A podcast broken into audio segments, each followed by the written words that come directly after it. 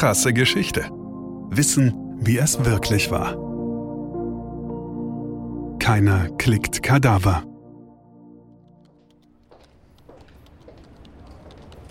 Kadaver. Das klingt nach Ende, nach Gestank, nach Tod. Das taugt allenfalls als Name für einen Horrorfilm oder vielleicht auch für eine gut sortierte Metalband. Aber als Firmenname für eine Internetseite? Wer soll sich denn so etwas anschauen? Es sind die frühen 90er. Jeffrey arbeitet in einer Vermögensverwaltung und möchte mehr. Das mit dem Internet findet er wahnsinnig interessant. Hier eröffnen sich Möglichkeiten, die unendlich erscheinen. Gut, es ist alles noch ein wenig langsam und man kann sich einen Kaffee in der Küche holen, bis der Browser, wie sich diese neuartige Navigationssoftware nennt, die komplette Internetseite geladen hat. Aber es steckt voller Möglichkeiten. Jeffrey möchte mitmachen.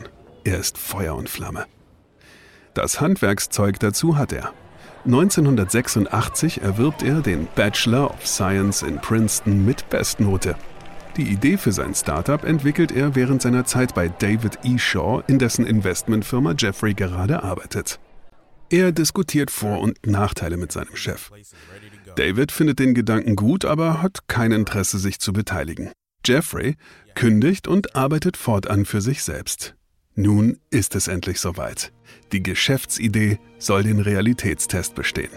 Aber neben den technischen Schwierigkeiten, die der Aufbau eines Startups mit sich bringt, lernt er nun auch die kreativen Hürden kennen.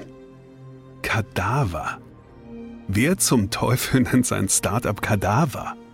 Lycos oder Yahoo, das sind die Namen der Stunde. Aber es stellt sich heraus, dass Todd Tarbert, sein Rechtsanwalt, sich einfach verhört hat. Nicht Kadaver, sondern Kadabra, sowie Abracadabra. Eben nur ohne den vorderen Teil. So war das gemeint. Der ganze Zauber des Internets in einer Firma.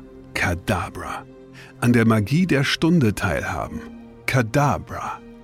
Jeffrey will als Houdini des Webs die ganze Macht der neuen Möglichkeiten entfesseln.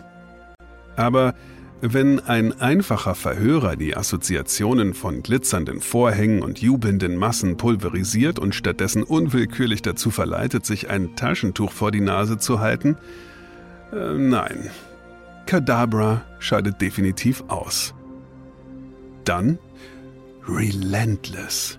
Das ist es. Unermüdlich. Schonungslos. Genau so soll die Revolution im Internet verlaufen. Was für ein Name. www.relentless.com.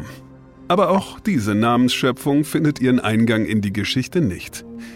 Aber ganz aus der Welt ist sie nicht, denn wenn man noch heute auf relentless.com surft, leitet einen die Seite auf das damalige Startup von Jeffrey weiter.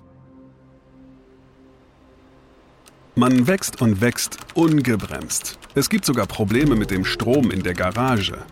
In diesem steingewordenen Klischee eines Startups tüftelt er an seiner Zukunft. Die Server haben einen solchen Energiehunger, dass Jeffrey und seine Frau sich nicht mehr föhnen oder den Staubsauger benutzen können. Expansion ist das Schlagwort der Stunde. Man trifft sich zu Meetings im Barnes & Noble Bookstore, um die heimischen Sicherungen zu entlasten.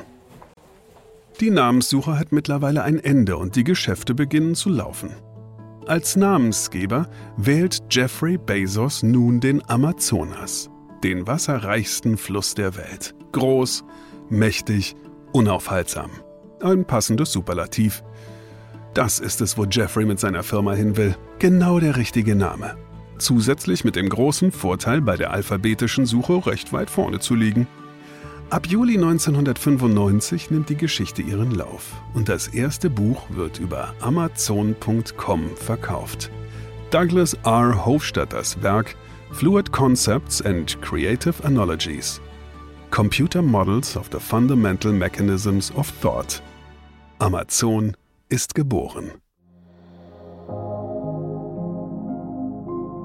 Krasse Geschichte ist eine Produktion von Krane und Rabe im Auftrag von RTL Plus Musik. Autor Markus Krane. Gesprochen von Markus Krane.